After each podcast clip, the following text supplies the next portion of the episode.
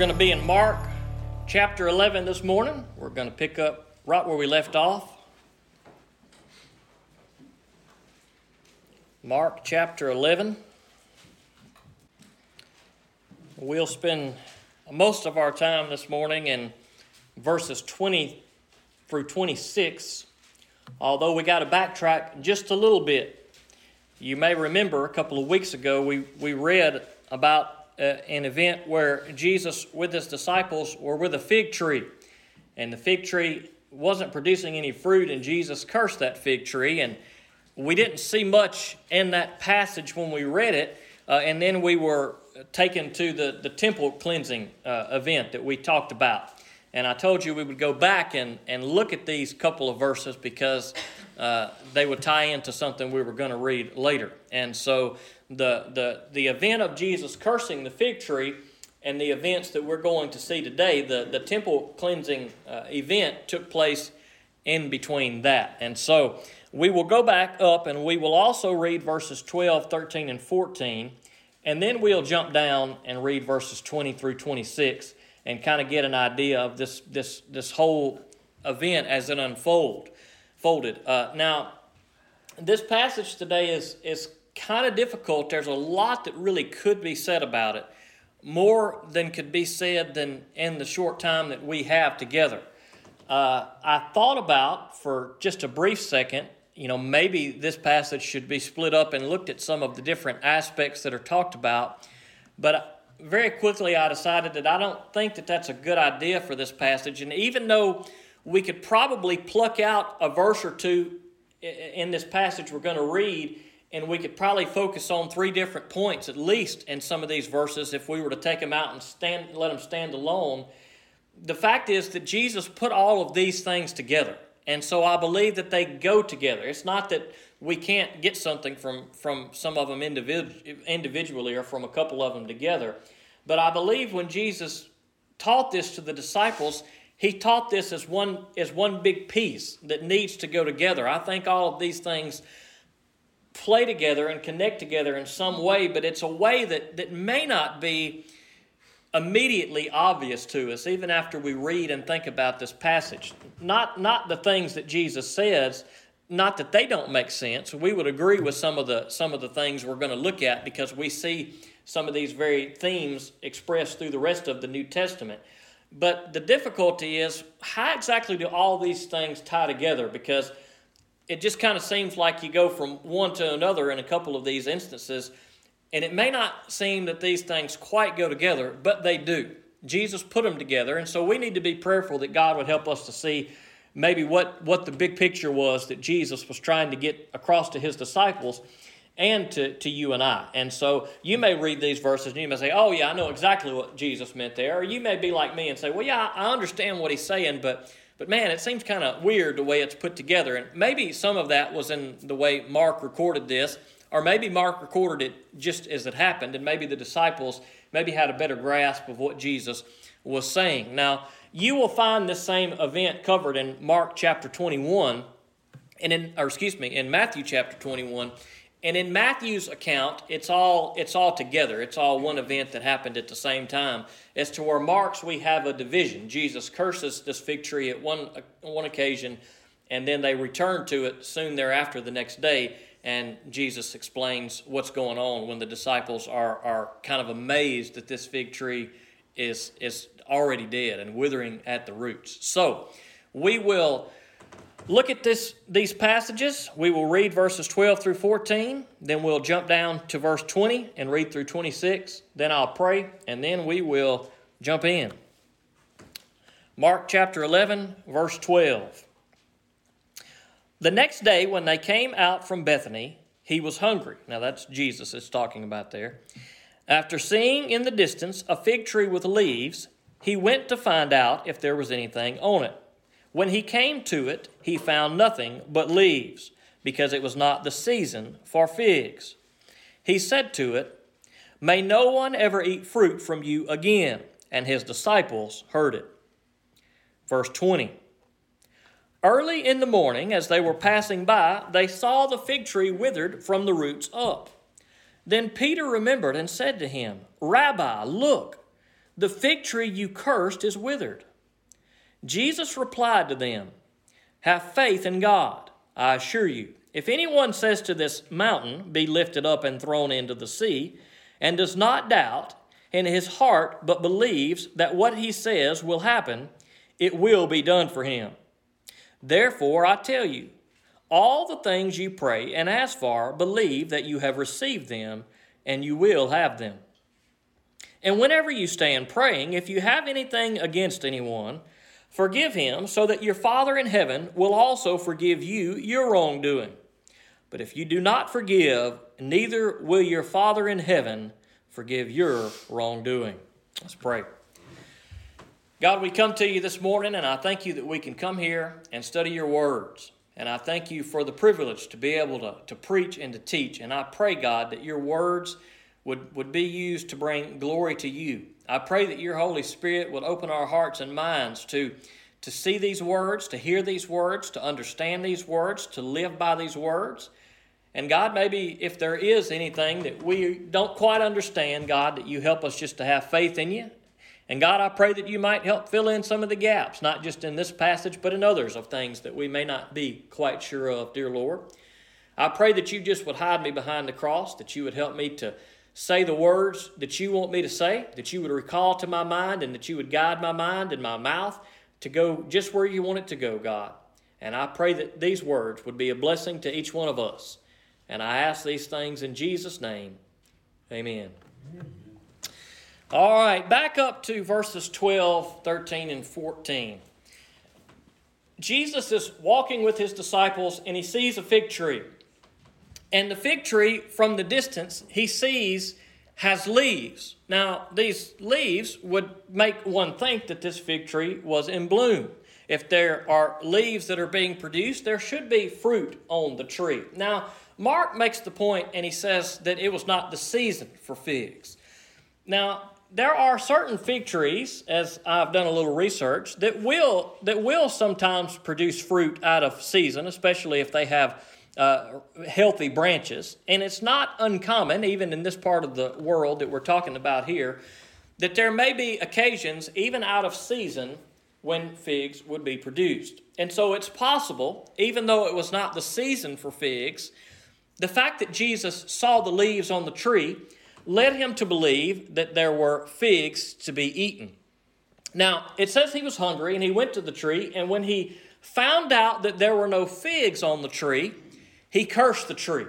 May nobody ever eat fruit from you again. Now, it has been, it has been uh, supposed by some, and this could be true, that maybe Jesus was throwing some type of temper tantrum, that he was mad at the tree and that he was making a point because it didn't produce fruit and so he destroyed it. And there may be some truth to that in some way. It, it, it, it may be that, that the tree was destroyed because it was not producing fruit, but I don't know that we could assume that Jesus was maybe throwing a temper tantrum and just being mad and saying, hey, you don't, you don't produce fruit, I'm going to be done with you. I think what Jesus was doing here was preparing to make a bigger point. He, he was going to use this as a teaching opportunity for the disciples. He was doing something today that he knew tomorrow would allow him to be able to teach his disciples some lessons that were valuable to them. Now, I don't believe necessarily that Jesus was angry and showing the tree who was boss, although that's possible. It doesn't seem to really fit with, with Jesus's uh, who Jesus is and the way Jesus acts. He simply did this act, I believe, to prepare for a teaching that was going to take place.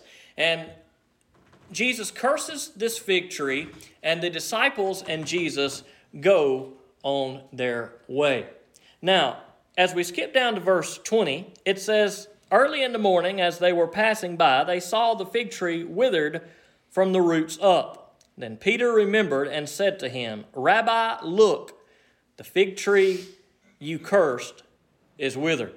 Now, Peter was kind of amazed at what had taken place. I mean, for a, a, a, plant or a tree to, to be completely withered at the roots is something that takes a while for that process to occur. Even if a tree dies and you see, you see on, on the exterior, on the branches and the leaves, that it is dead, it takes quite some time for roots to wither on a tree.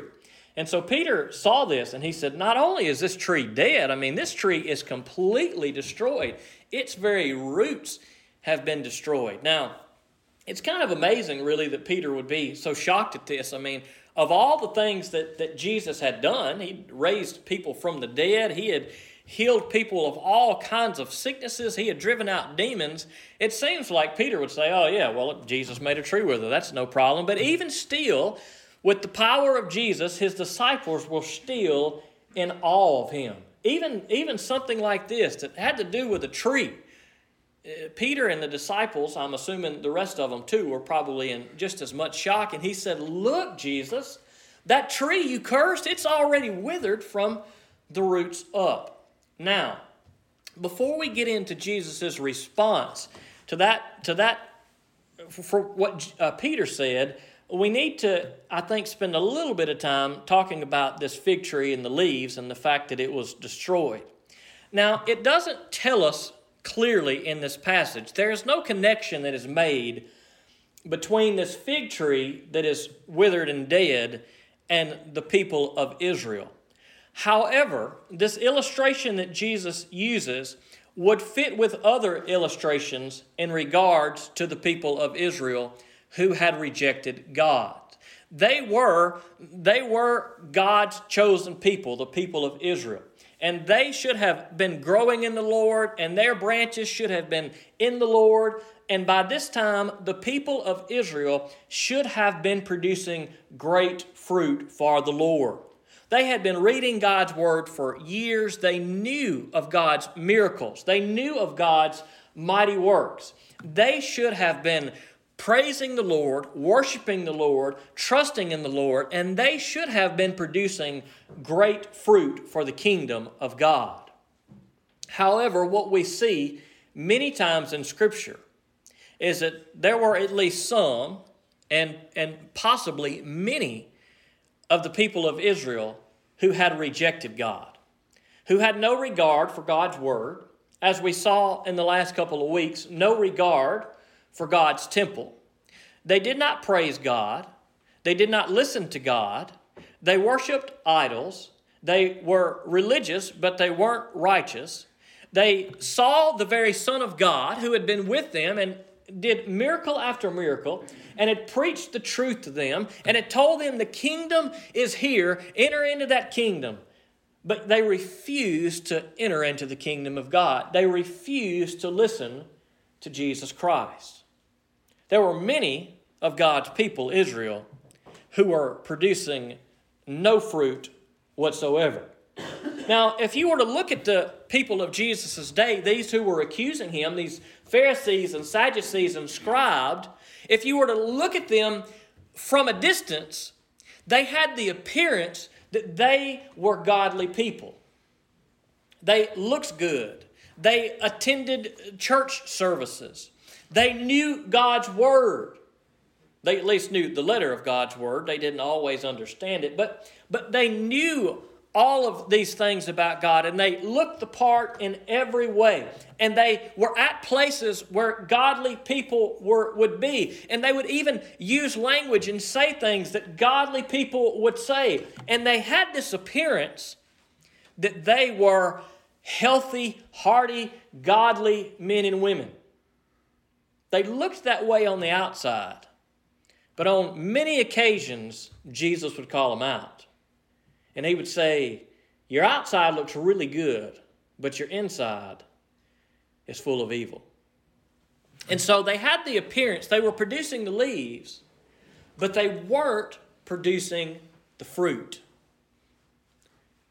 They looked like godly people, but they were not living like godly people. They went through the motions, but they were not trusting the Lord. Now, we need to, to think about that for just one moment because we could be guilty of the same thing. We could, we could fall into that same trap. And so we must be careful in our life that we are not deceiving others or even worse, deceiving ourselves. We might have some leaves that look good. People in the community might look at me and they might look at you and they may say, Wow, look at him, look at her. They are such a godly person. They're always at the church, they're always doing stuff for the church. I saw them out on the street giving food to the homeless. Wow, they're always posting scriptures on their Facebook page. They are so godly. And they see all those leaves. But is there really any fruit in our life? Now, that's a question that you're probably going to have to answer. I can't answer that. I guess we can to some extent. I guess we can we can look at each other's lives and we can say, you know what, there's no fruit whatsoever coming from somebody's life, no matter how much they they they profess to be a Christian. But we really need to look at our own lives. And we need to ask ourselves that question. Am I producing leaves or am I producing fruit? Now, when John began to pe- preach to the people as Jesus was coming onto the scene, he preached to them and he says, Repent and produce fruits that are in accordance with repentance. That is, if you repent, if you come to God, if you enter into the kingdom of God through Jesus Christ, then your life needs to change. And that repentance needs to be evidence, and that there is good and godly fruit that's being produced in your life.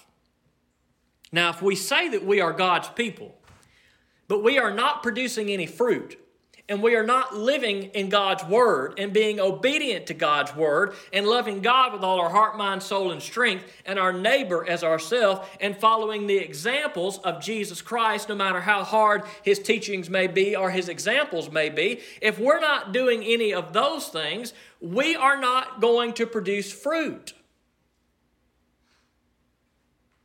And the people of Israel, many of God's people, the Jewish people, were not producing fruit. They were producing leaves, but they were not producing fruit. And when Jesus went to this fig tree, he saw there were leaves and he expected there to be fruit, but when he got close, there was no fruit. And so what did he do? He destroyed the tree.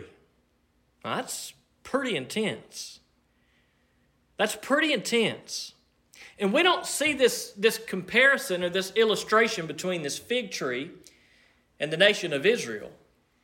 But I do not believe it's unreasonable at all in the whole context of Scripture to make this illustration here, to make this connection. And even though God's people should have been those who were seeking Him, they weren't. And so, what did God do? He opened up the kingdom to a people who would seek Him, who would trust Him, who would listen to Him who would produce fruit. And all of those branches that weren't producing fruit, the scripture says they're cut off. And new branches are grafted into the tree so that they can produce fruit. Now, we want to make sure if we are a follower of Jesus Christ, there is fruit that is being produced in our life. Because we see in Scripture some pretty strong language as to what happens for those who do not produce fruit. They may not be part of the tree after all. They may look the part, but they are not living for the Lord.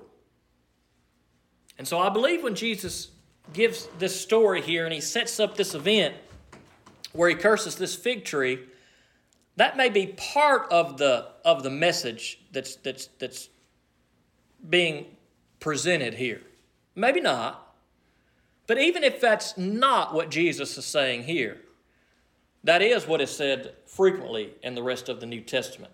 It's not hard to make that connection. And so Jesus curses this fig tree and it dies. And he is, I believe, most certainly preparing for his response. He knows what's going to happen. He knows when this tree is withered and when they pass by that his disciples will ask questions. And that question will give him an opportunity to teach them. Because that's what Jesus wanted to do. That's what he had been doing for three years. He wanted to teach them, he wanted them to be ready to go into service for him. He had discipled them. He wanted them to know what he said. He wanted them to know his words. He wanted them to follow his example. He wanted them to grow in Him. And He wants you and I to grow in Him.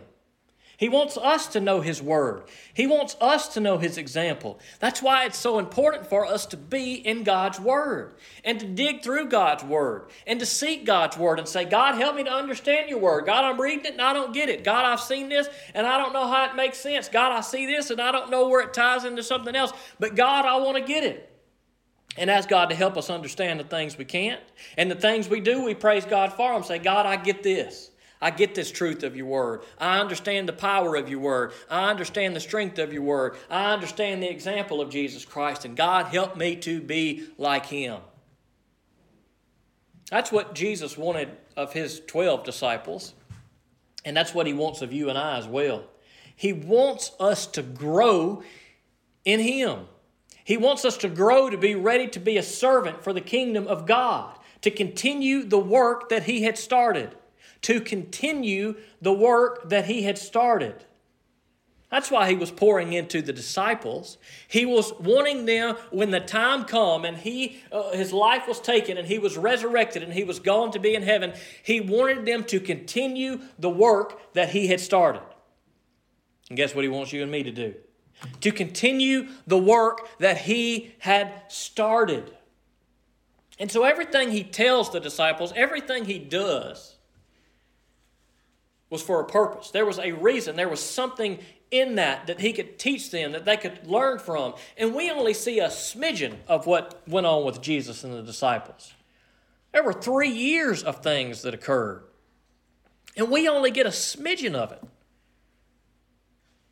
Just think of all the things that Jesus taught them in the rest of the time. Maybe they were just kicked back by the pool. Maybe he didn't teach them nothing. Maybe he said, "All right, we'll take the, we'll take a couple months off." Maybe all that's recorded for them is the things he did. But I don't believe that's the case. I can only imagine how Jesus taught and poured into these men valuable lessons to teach them wisdom, to strengthen their faith, to help them, to prepare them to continue his work. And I believe this story is an example of that. This fig tree had withered, and Peter responds, Wow, Rabbi, look at this. Just yesterday, you cursed this fig tree, and today it is completely destroyed. And then Jesus' response seems kind of strange to us, maybe. Because when Peter says that, Jesus says, Have faith in God. I assure you, anyone who says to this, or excuse me, if anyone says to this mountain, Be lifted up and thrown into the sea, and does not doubt in his heart, but believes that what he says will happen, it will be done for him. Now, what in the world does that have to do with cursing the fig tree? It doesn't really seem like it fits, does it? I mean, he cursed a fig tree and he says, Have faith. Whatever you have faith in, you can do. You can move mountains if you have enough faith and you do not doubt. Now, Mark's account is not quite as clear and may leave a scratch in our head. Thankfully, Matthew's account does give a little different response there that does help us to tie this, this response into the event that had just occurred. If you want to turn to Matthew, you can. Matthew 21, verse 21.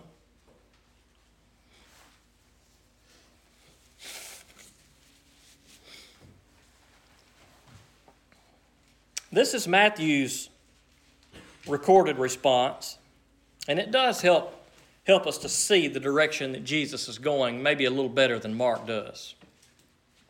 In Matthew 21 21, it says, Jesus answered them, I assure you, if you have faith and do not doubt, you will not only do what was done to the fig tree, but even if you tell this mountain, be lifted up and thrown into the sea, it will be done.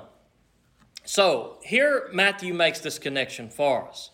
Jesus says, Look, you have just seen something amazing that has taken place.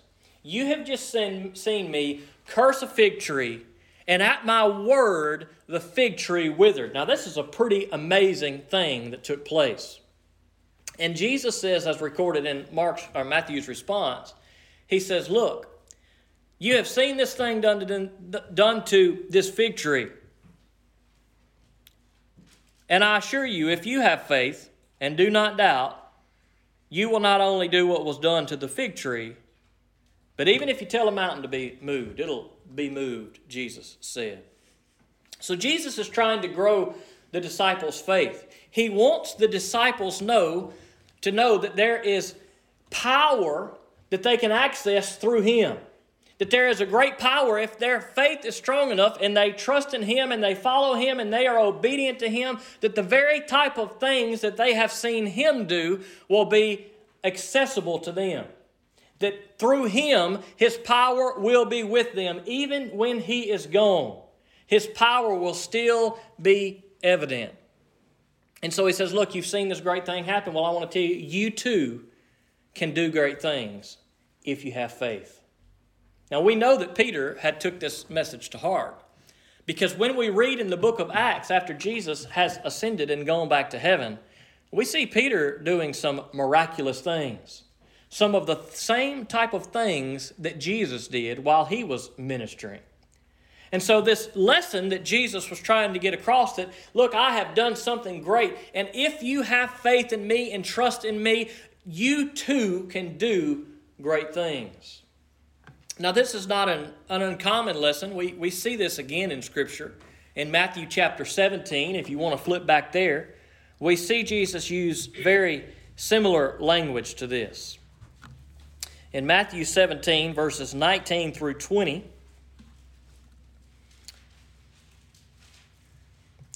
the disciples were having trouble driving out a demon. And they were coming to Jesus and asking, Why couldn't we do this? And in Matthew 17, 19 through 20, this is what it says. Then the disciples approached Jesus privately and said, Why couldn't we drive it out? Because of your little faith, he told them. For I assure you, if you have faith the size of a mustard seed, you will tell this mountain, Move from here to there, and it will move. Nothing will be impossible for you. So we see this teaching is pretty clear to us what Jesus is talking about here. He's talking about the faith that his disciples should have. And that through, by that faith in him, uh, they will be able to do mighty things in Jesus Christ. And the same, I believe, is true for you and I. I believe that we too uh, can, can find much power in Jesus Christ, and we too should be strong in our faith. That's the first part of Jesus' response. If we flip back to Mark chapter 11, if we flip back to Mark chapter 11, verse 24, we see a different topic that we could discuss. Now, it's clear that we should have faith in God. We can get that from this passage we just read and we can get that all throughout Scripture. That is not a hard, a hard truth to, to discover and see and, and to be reinforced throughout the pages of Scripture. That we must have faith in God. That our power, that our deliverance, that our salvation comes from our faith in Jesus Christ. That's a clear teaching. And we could just pop out those last verse or two that we looked at and we could really talk hard about faith and we could we could dig in deeper to uh, other scriptures about faith. Uh, but I think it's better for us to look at this whole passage in the context because all of these things that Jesus talks about they go together in some way because he's presenting them here all together in one way. Now, you could say that the verse we just read, uh, verse 23 and 24, go together, and, and they do go together in some way. There is a definite connection between what's being talked about. But we could pull out verse 24 by itself, and many people do. And we'll talk about that right now because verse 24 says something that may be hard for us to to wrap our head around and to consider and to understand what it is saying. In Mark chapter 11, verse 24, it says, Therefore I tell you, all the things you pray and ask for, believe that you have received them and you will have them. Now, we need to be careful with verses like these. It is easy for us to pluck out one verse of Scripture and get a meaning that, that, that, that may not be accurate. Now, you could make the Bible support anything you wanted to if you could just pick and choose verses. You could make the Bible support anything, even horrible evils, if you just simply pluck out one verse. And so when we read Scripture, and I don't know that I've stressed this much lately, I used to say it all the time, and I'll say it today. When you read Scripture, you need to understand the context. You need to understand what is going on in the verse, verses before, in the verses after, in the chapter before, in the chapter after, in the book, and in the events that happened before that book, and the events that happened after that book. There needs to be context to what is going on, to language that's being used, to, to, to the point that, that the speaker, that the writer, that Jesus himself, in this case, is trying to make.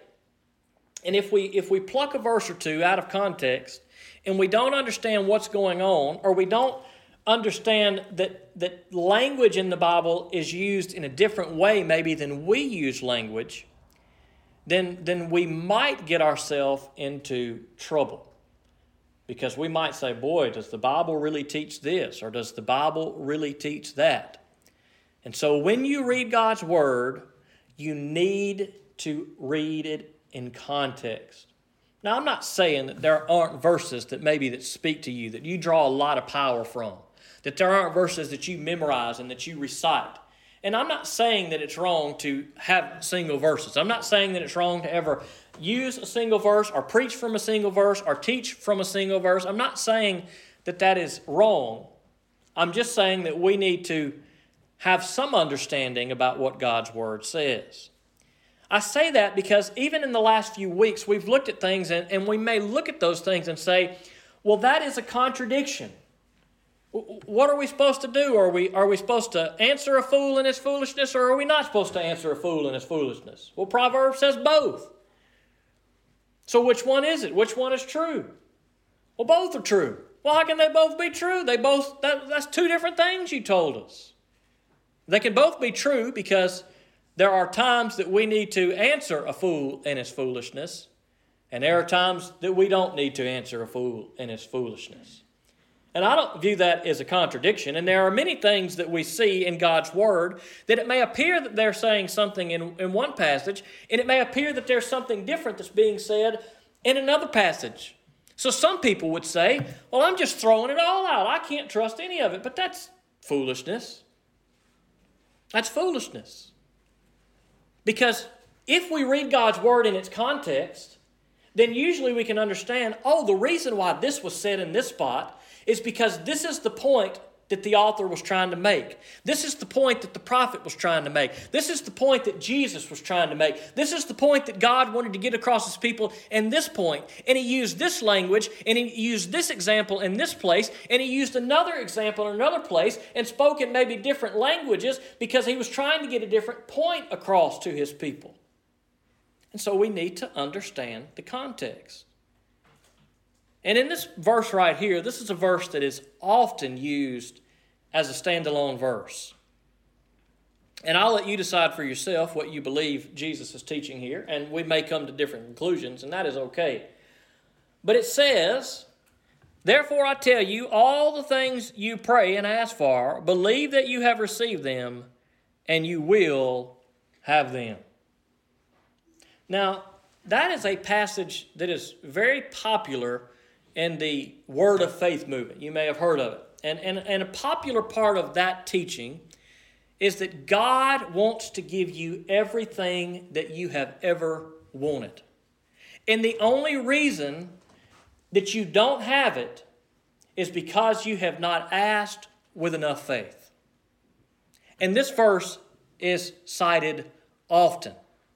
If there is anything you ask for, anything you want, if your faith is strong enough, if you do not doubt, you'll get it.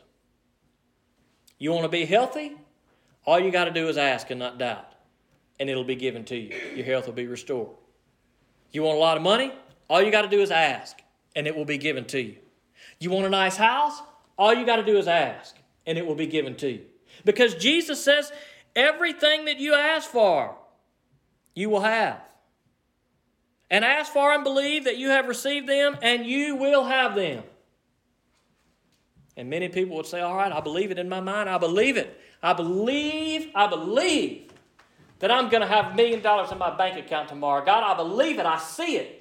I see it in my mind. I see the one and the six zeros after it. I see it when I pull up my bank account in the morning. I see it, and God, I believe it. I know you are great. I know you are awesome. I know you are all powerful, and I believe it and I trust it. And God, I'm asking you. And Jesus said, if I ask for these things, I will have them.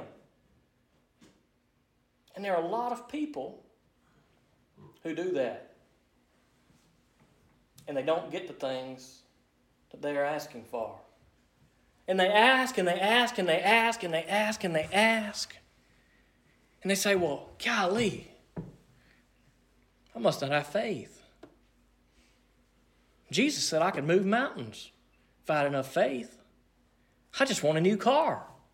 Surely, if my faith will get me to move a mountain, it'll get me a car. I must not have faith. And they'll pray. And they'll pray and they'll pray and they'll say, But Jesus, your word says that if I ask for these things, I'll have them. Now, I know that Jesus says that here. But I don't believe, in the context of all of Scripture, that Jesus means that He wants us to have a bunch of money and a nice car and a house, and all we got to do is ask, and He'll give them to us. And all we got to do is ask, and He will heal our every single sickness and deliver us from every single suffering. I know what Jesus says here, but I also know the context of all of Scripture and what Jesus says and what Jesus teaches. And if we pluck this passage out, and only this passage, we may get something from it that's not what Jesus is saying. And the problem with, with this mindset that God doesn't want anybody to be unhappy, that God doesn't want anybody to be sick, that God doesn't want anybody to be poor. The problem with this mindset is we believe that God is here to serve us. God, I am at the center of the universe. God, you are waiting for me to ask. God, you are waiting to put money in my account. You are waiting to heal my sickness. You are waiting to give me a car. You are waiting to give me a house. And God, I'm at the center of the universe. And God, you are here to serve me. And I'm going to ask you, God, because what you want more than anything is to serve me and to give to me and to bless me. Now, I believe that God wants to bless us, and I believe He does. And I believe that God listens to our prayers and He hears our prayers. And sometimes He gives us those worldly things that we desire. Sometimes He does. Sometimes He heals our sickness. I do believe that God wants us to be happy. I do believe that God wants us to be healed. But I do not believe that it is always God's will for those things to occur. And if we get this mindset that God, I want, I want, I want, and you are to give, because Jesus said, if I ask for it, I'll have it. And when we have that mindset and that attitude, we turn God into a God who serves us. But that's not what Scripture calls us to. We are not to look to God as our servant, as our genie, who will grant our every wish. We are to put God at the center of our universe. We are not to be served by God, we are to be serving God because God has already served us in Jesus Christ. He served us till death on a cross. And we are to serve God. We are not to depend on God to grant our every wish and desire although he does sometimes. Praise the Lord. He's good like that. That's great. But God must be at the center of our universe, and we must be serving him. So, what are we to make of passages like Mark 11 24. Well, let's talk for just a moment about the will of God. If you want to turn to 1 John chapter 5 verses 14 and 15, well, we'll look at a few verses here that will help us to understand this topic a little better. When we are talking about asking God and praying to God, we also need to remember the will of God. In 1 John chapter 5, verses 14 and 15, it says this Now, this is the confidence we have before Him. Whenever we ask anything according to His will, He hears us. Now, that's similar language at the beginning. We ask anything, right? That's kind of what Jesus was saying. But what do we see in 1 John? Whenever we ask anything, what's the stipulation? According to his will, according to the will of God. He hears us. He hears us when we pray according to his will. And if we know that he hears whatever we ask, we know that we have what we have asked him for. If we ask God according to God's will, he will provide what we ask. We can know that He hears those prayers and will answer those prayers. Now, I think this is an important verse for us to remember when we look at verses like Mark 11 24 and John chapter 15, verse 7. In John chapter 15, verse 7, we also see similar language to what we see in Mark 11 24. But we also see a little a little something else there. We see a little if. Well, that word if, that changes a lot, doesn't it, right? We see that word if. That means there's, there's a stipulation, there's a requirement, there's, there's something else to be considered. I will give you a $100, every one of you. All right, everybody says, all right. If you will hike to Alaska and bring me a block of ice from Alaska and bring it back. Dang it. Well, that if changes it, right? Everybody wants $100, but that if there's, there's a requirement, there's something that, that goes into that to receive that $100. John chapter 15, verse 7 If you remain in me and my words remain in you, ask whatever you want and it will be done for you. If you remain in me, Jesus says if you remain in my words, while my words remain in you. That is, if you listen to me, if you follow me, if you listen to my words, if you're obedient to my words, if you're if you're listening to my example, if I'm the center of your universe and you're doing all you can to, to follow me and listen to me and serve me, if you remain in me, ask whatever you want and it will be done for you. Now that's pretty straightforward. Praise the Lord. God wants to answer our prayers. He hears our prayers. We need to ask Him when we have problems, when we have, when we have trials, when we have diseases we want to be healed. But James chapter 4, verses 2 and 3. James chapter 4, verses 2 and 3 is a good passage. It says, You desire and do not have, you murder and covet and cannot obtain, you fight in war you do not have because you do not ask. All right, well, that's what Jesus is saying, right? In Mark 11 24, ask, and it will be given. That's what he says in John 15 7. Ask me. I want you to ask me. I want to give it to you. And, and James says, Look, you do not have because you do not ask. But then let's see what he says after that.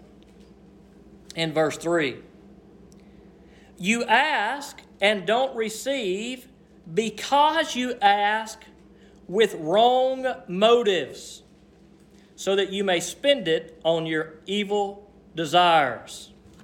Now, isn't that something? James says, You do not have because you do not ask. And when you do ask, you do not have because you're asking with the wrong motives. You want your own evil desires to be fulfilled. You are not praying for God's will, you are praying for your will. And you do not have what you ask for because you are asking for what is evil and not of what is of God. And so when we pray, we must pray that God's will be done. And Jesus did just that in Mark chapter 14, verse 36. And we'll talk about this in a few weeks when we get here. But in Mark 14, 36, Jesus says, And he said, Abba, which means Father, Abba, Father, all things are possible for you. Take this cup away from me. Nevertheless, not what I will, but what you will. Now, how did Jesus pray? He prayed that God's will be done. Even in the midst of all of this great suffering, he says, God, I pray that your will be done. And guess what happened to Jesus? His life was taken, or his life was given, might be a better way to put it. He was nailed to a cross. But Jesus prayed. He prayed to God that if any way that this cup could be delivered, he asked for God to deliver him from this. And he died on a cross. Jesus must not have had enough faith. Because he asked the Father to give it to him, and he didn't give it to him. He didn't give him deliverance from the cup of wrath. Well, that's not true. We can't accuse Jesus of not having enough faith. If anybody had enough faith when he prayed for something, it was Jesus. And yet, even though what he prayed for was not answered in the way that he asked, you know why? Because it was not the will of God. He prayed. He prayed for what he desired, and he prayed from his heart. But it was not the will of God. And Jesus didn't get mad and say, But wait a minute. I've been telling people anything they ask they could get. Now you're not going to give me this? No, he didn't. He said, God, it doesn't matter what I want because I want to serve you. I'm not here, God, to be served. I'm here to serve you. And God, I pray that this cup would pass from me. If in any way possible, God, spare me from this. But not my will, but your will. Now that's good stuff right there. That's how we need to pray, brothers and sisters in Christ. Not for our worldly wealth and worldly riches. If there's something you need, pray to God, and maybe He'll give it to you, and maybe He won't if it's not His will. I'm not saying that we should never pray for materialistic things. There may be genuine needs we have. But we must pray for the will of God to be fulfilled. And we can learn from Jesus in this passage. I know we're going long, but it's okay. Mark chapter 11. Mark chapter 11, verse 25. Now, we've seen kind of this, this focus on, on, on, on, on faith here in these first verse, verse or two. And, and now, here in verse 24, we've seen this idea of, of, of, of prayer and asking God, and God, God giving us the things that we need. And now we shift even in a different direction here at the end of this passage. In verse 25. And whenever you stand praying, if you have anything against anyone, forgive him so that your Father in heaven will also forgive you your wrongdoing. But if you don't forgive, neither will your Father in heaven forgive your wrongdoing. Now we shift gears to forgiveness. Again, this is a topic we could we could spend a whole sermon on, and we could talk about forgiveness, and we could look at forgiveness in all of Scripture. But yet, Jesus ties this in right here. He hadn't said anything about forgiveness. He curses a fig tree, and now all of a sudden he's on forgiveness. A couple of verses later, I mean, he has covered some ground in these last few verses here. He is he has covered some important topics, and he is telling the disciples here, look, when you pray if, if, if you have anything against anyone, then you need to forgive them. Now, this is a good lesson, right? Because it's hard for our heart to be right and to pray God, pray to God with a right heart if we're holding on to grudges and anger and we are not forgiving people who have sinned against us. And so, if we are going to serve God and we are going to carry on the mission of Jesus Christ, then we must get our own lives right. We must ask for forgiveness and forgive people who have forget, uh, who have sinned against us, who have wronged us. We must forgive those people. Jesus tells his disciples this. He says, Look, you need to have faith. You need to ask that I provide for your needs, and you need to forgive those who have done you wrong so that God will forgive you of your wrongs. Jesus is telling the disciples here several important lessons that you and I need to learn. Lessons that really follow the pattern of Jesus' own life. That Jesus had faith, that Jesus did powerful things. That's the lesson that he wants his disciples to have. He wants his disciples to know that in me you can do great things with your faith. Because it is faith in God that, that, that allows us to access the power of God. It's not just being around Jesus or being around God's Word or being around a church that gives us access to the power of God. It is putting our faith in Jesus Christ, which allows us to access the power of God and see the glory of God in just a little way while we are on this earth. It was faith that healed people. When people would come to Jesus, it wasn't that they got close to him, it wasn't that they simply touched his clothes, it was that their faith was strong. And that's why Jesus said, Your faith has made you well because the power of God is accessed through faith in Jesus Christ. And we can experience that power and we can do mighty things, things that we never imagined we could do if we put our faith in Jesus Christ. And Jesus tells his disciples, You see this fig tree is cursed? Oh, you don't even know. If you put your faith in me and you trust in me, I'm going to use you to do great things. And I can tell you that thing, that same uh, statement is true for you and I today that God still wants to use us to do great things if we put our faith in Him.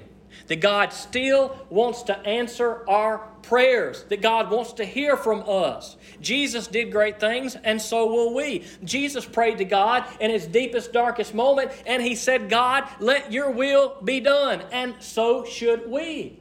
We should pray to God knowing that if we pray with a right heart, He will hear us. If we pray with an evil heart, He will not hear us. The scripture's pretty clear in that. If we're trusting in Jesus Christ and we're focusing on Jesus Christ and we're praying for the will of God, then guess what? God is going to hear those prayers and He is going to answer those prayers. If we're praying for evil, well, good luck. Good luck. Jesus tells his disciples, look, you want to follow in my example and you want to, you want to show the power of God that you have seen in me, you can do it through faith in me. You pray to the Father, you ask the Father, but you pray that God's will be done. You want to be like me? You forgive those who sin against you, and God will forgive you. Boy, Jesus covers a lot of ground right here in just a few verses, right? And these are things that you and I must live by. These are things that he wanted his disciples to live by because he wanted them to continue his mission. And He wants you and I to continue His mission and tell the world who He is, that He is the Savior, that He gave His life on a cross so that we could be forgiven. And Jesus says, This is how you need to live. This is the life you need to live. And Jesus did all of these things. Jesus forgave those who nailed him to a cross. Father, forgive them, for they know not what they do. Jesus says, This is what you need to do. Jesus didn't just tell his disciples what to do, he always showed his disciples what to do. Everything that Jesus said and told his disciples to do, you can see him doing it. You can see him living it out. You need to remember the Lord's Prayer. Kind of goes along with these verses in some way. Our Father, who art in heaven, holy is your name. Your kingdom come, your will be done on earth as it is in heaven. Give us this day our daily bread, and forgive us our trespasses, as we forgive those who trespassed against us. Even the Lord's Prayer, in some way, parallels this very teaching that Jesus taught here. Your kingdom come, your will be done. How are we to pray? We're to pray to a holy God that His will is accomplished, even if it goes against our will and we don't understand it. Are we to ask God for what we need? Absolutely. Give us this day our daily bread. God, give us what we need. Those are good prayers when we pray that we would live by and live out the will of God and that we would ask God for things we need, not for ourselves, but so that we can, we can grow in Him and we can use what we have to help others. Those are beautiful prayers. That's a beautiful heart. Your kingdom come, your will be done. Give us today our daily bread, the things we need. And God, let us forgive those who sin against us so that you will forgive us. If we want to continue the work of Christ, if we want to continue the work of the disciples, then we need to learn from all that Jesus said in this passage, and it's a lot, and we've, we've only really scratched the surface today. But listen, brothers and sisters in Christ. Jesus encountered a bunch of men and women who looked the part of godly people on the outside, who had the leaves that people could see but produced no fruit because they weren't doing these things that Jesus said. They weren't seeking the will of God. They weren't forgiving one another. And they certainly did not have faith in Jesus Christ. And I can assure you that just as this fig tree was destroyed, just as this fig tree experienced the wrath of Jesus Christ, I can assure you that if there are any here today or any listening online who do not put their faith in Jesus Christ, I can assure you that you will suffer the same fate. Oh, what a beautiful thing it is, though when we put our faith in Jesus Christ, when we are rooted in Jesus Christ, when we are rooted in God's Word, and we are living the way He tells us to live. It's a good passage. I encourage you to read it and pray over it this week and think about this. And let us each look at our lives to see if we are bearing fruit. And if we're not, then we need to seek God. We need to say, God, I got some stuff I need to clean up. Let's pray. God, we thank you for these good words today. God, this is a lot for us to soak in and to consider and think about.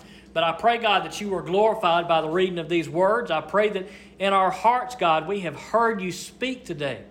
God, I pray that if there are any in this room that are not yours, if there are any listening online right now, God, that they would seek you, that they would come to you. God, that they would find life in you. Dear Lord, that's what you want of us. That's what you sent Jesus for, was to bring us life to give us life and to give us life abundantly, dear Lord. And God, I pray that if there are any who have not experienced that life in Jesus, that today, God, they would move their root system from one that will surely wither to one that will be well watered for all of eternity in Jesus Christ. And God, I pray for those in this room that are yours. Maybe they are looking at their life and maybe they have seen some leaves, but maybe they know deep down there is some fruit that's not being produced. Maybe there's a little fruit, dear Lord. Maybe they desire to produce a little more. I pray that you would help them, God. I pray that as we look at these words, that you would strengthen our faith in you. God, that we would know we can do mighty things through you. There may be things that we are up against now, difficulties we have at work or at school, whatever it may be, and we think, man, God, this is too much. I can't overcome this. Oh, yes, we can, God. Your word tells us we can move mountains if we trust in you. So we can certainly overcome through your power our struggles. And God, when we pray to you, we pray that your will is done. And God, it is not always easy, but let us not lose heart. Let us not lose hope. But God, to know even when there is great suffering involved, that is sometimes your will. Dear Lord Jesus Christ showed us that example. Whether it's sickness or hard times or whatever it may be that we're going through, God, we seek you and we pray to you and we know you hear those prayers. And God, we thank you that sometimes you answer those prayers. But God, when it's not your will, let us not question or doubt you. But let us know that you are right in all you do, even when we don't understand, God. You are right. God, let us be able to pray to you, not selfish prayers, but prayers for your glory and for your kingdom. Prayers for our good and for the good of our service to you in this world, dear Lord. And God, I pray that if there are grudges that we hold on to today, that we let those things go. God, that if there are people we don't like, that we forgive them. That we don't hold on to that, that that doesn't steal our joy and fill us with evil. Because, God, what we want, what we desire, what we need more than anything in this world is your forgiveness. And so, God, I pray that we experience that. And when we do, we give that forgiveness to others. And if we're not doing that today, God, we need to search our heart. We need to get that junk out. And we need to forgive those who have sinned against us. And we need to ask you, God, to forgive us. God, thank you for these words. Let us be about your work. Let us be about your mission. God, you have prepared your disciples and you are preparing us through your word and by your Holy Spirit that we would be obedient to your work. And God, I pray that we are growing in you and your word and that we will be ready for and about your work when we leave this building today. And I ask these things in Jesus' name. Amen. Thank you for joining us for today's service. To learn more about Jesus, call or text Pastor Shan at 601 657 0180 or email him at shanvn at me.com. You can also visit us at www.enterprisebaptist.church or follow us on Facebook at facebook.com slash ebcliberty. We hope that you have been blessed by today's service.